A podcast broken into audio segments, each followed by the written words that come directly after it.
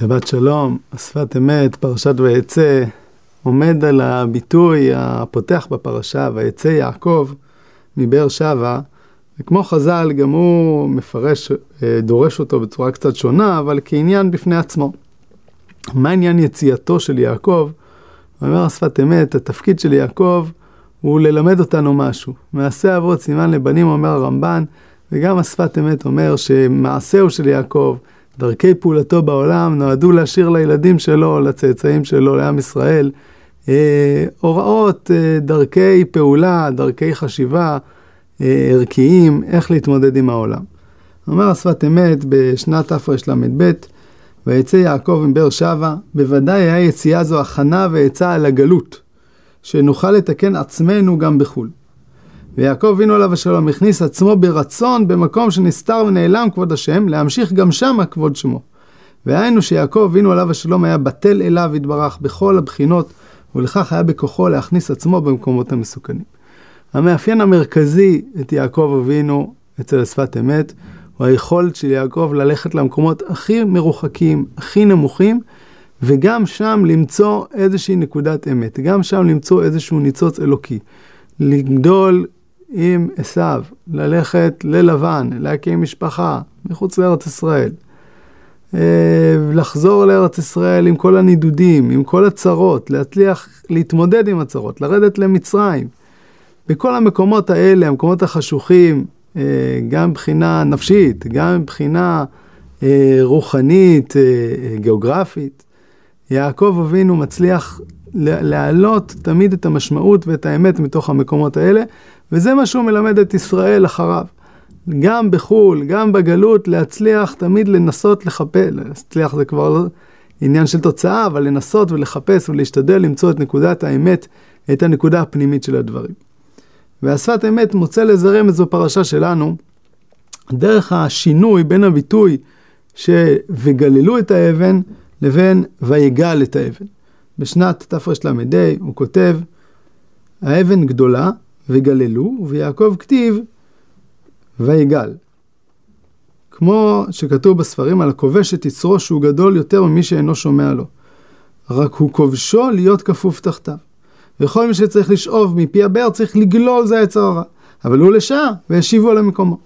איך עובדים הרועים? הרועים רואים אבן, מת, מתעקשים בכוח, מנסים להזיז אותה, ומצליחים לשאוב מהבאר. ואז האבן חוזרת למקומה, או שהיא מתגלגלת מעצמה, או שהם מגלגלים אותה. משל האדם שיש לו יצר הרע, והוא צריך להתמודד עם היצר הרע כדי לעשות את הדבר הטוב, להגיע אל המים, להגיע אל הבאר, והוא כובש את יצרו. אבל כיבוש היצר הוא יכול להיות תמיד רק לפי שעה. הוא לא יכול להיות משהו מוחלט. כשבן אדם עובד בדרך הזאת, בדרך של הכובש, הניצחונות שלו הם תמיד ניצחונות זמניים. ותמיד כל חייו הוא יהיה עסוק באותו באותה גלילה, באותו מאבק להסיר את היצר הרע. אבל ביעקב, כתיב ויגל, לשון גילוי, שנתגלה על ידו כל הפנימיות שיש באבן עצמו.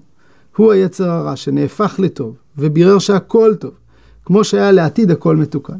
איך באמת יעקב מתמודד עם אבן כל כך גדולה, שכל כך הרבה אנשים צריכים בשביל להזיז אותה?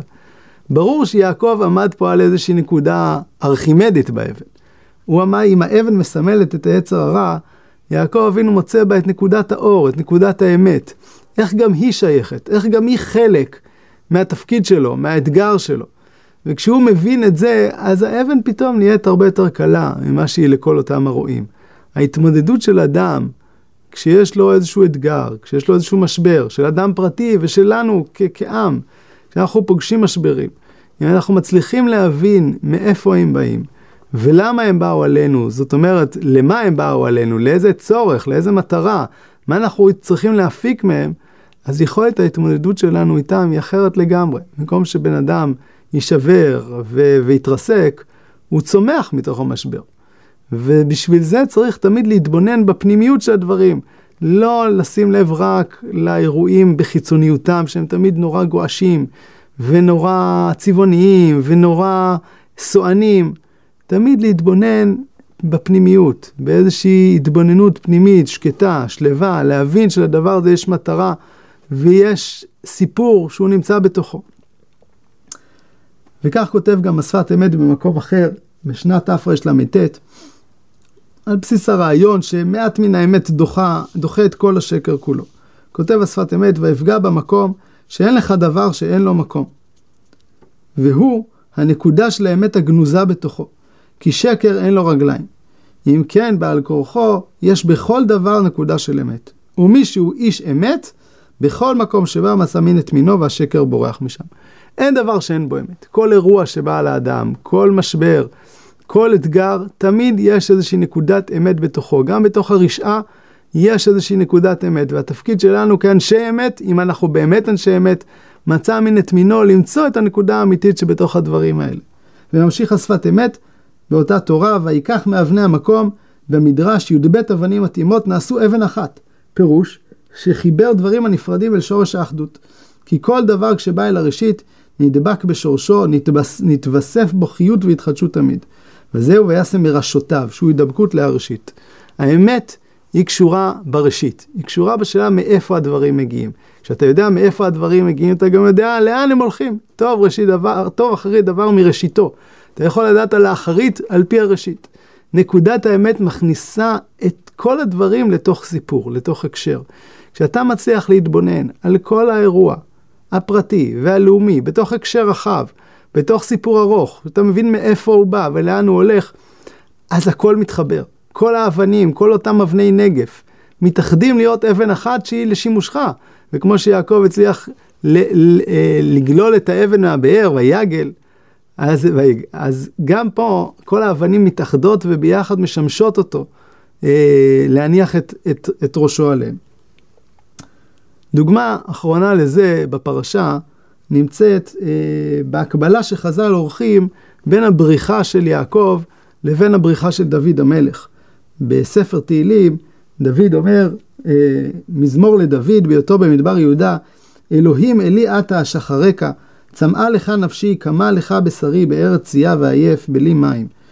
כן בקודש חזיתיך לראות עוזך וכבודך. השפת אמת משתמש במדרש שקושר את הסיפור של דוד לסיפור של יעקב, שיעקב הצליח למצוא אור ונחמה גם במצב הקשה הזה, שבו הוא נאלץ לברוח מאחיו אה, ולברוח מביתו. במדרש שמה לך נפשי כן בקודש, על כן בקודש.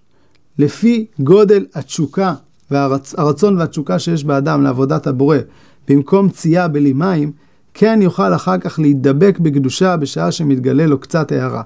וזה עצמו היה נחמה ליעקב אבינו עליו השלום. היותו גולה לחוץ לארץ, לארץ מקום צייה, ועם כל זה, כיוון שזכה על ידי רוב התשוקה והצמאון להתגלות מראה זו. אומר השפת אמת, לכל אדם, גם שהוא נמצא במקומות הכי שפלים, גם הוא נמצא במקומות הכי נמוכים, צריך תמיד לדעת ולחפש את הנקודה הפנימית, את נקודת האמת, שיכולה לרומם אותו. ואומר השפת אמת, אה, ואמר כן בקודש חזיתיך, כמו שהיה כל כך צמא, כן הייתה לו הידבקות במראה הזאת. לכן וישא יעקב את רגליו, ודבר זה נוהג בכל פרט. כפי רוב התשוקה להשם יוכל אחר כך להידבק בו יתברך בעולם הבא. אומר השפת אמת, יעקב אבינו, שהוא נמצא במקום הכי מרוחק והכי קשה, במשבר הכי עמוק, לבדו, עם מקל, וחסר כלום, הולך בדרך. אבל הוא באמת יודע ש... שכמה שקמה נפשו, כמה שצמא נפשו, כמה שקמה בשרו, לראות פני אלוקים, כן בקודש חזיתיך. גם בעת משבר, כשאנחנו מתגעגעים לקדוש ברוך הוא, הגעגועים האלה לא הולכים ריקם.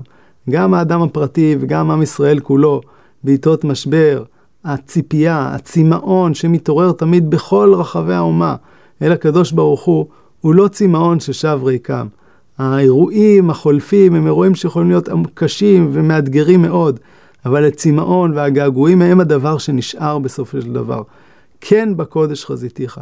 כמה שאנחנו נצפה לישועות, ככה בעזרת השם אנחנו נראה ישועות ונחזה פני אלוקים, שיהיה לכולם בשורות טובות ושבת שלום.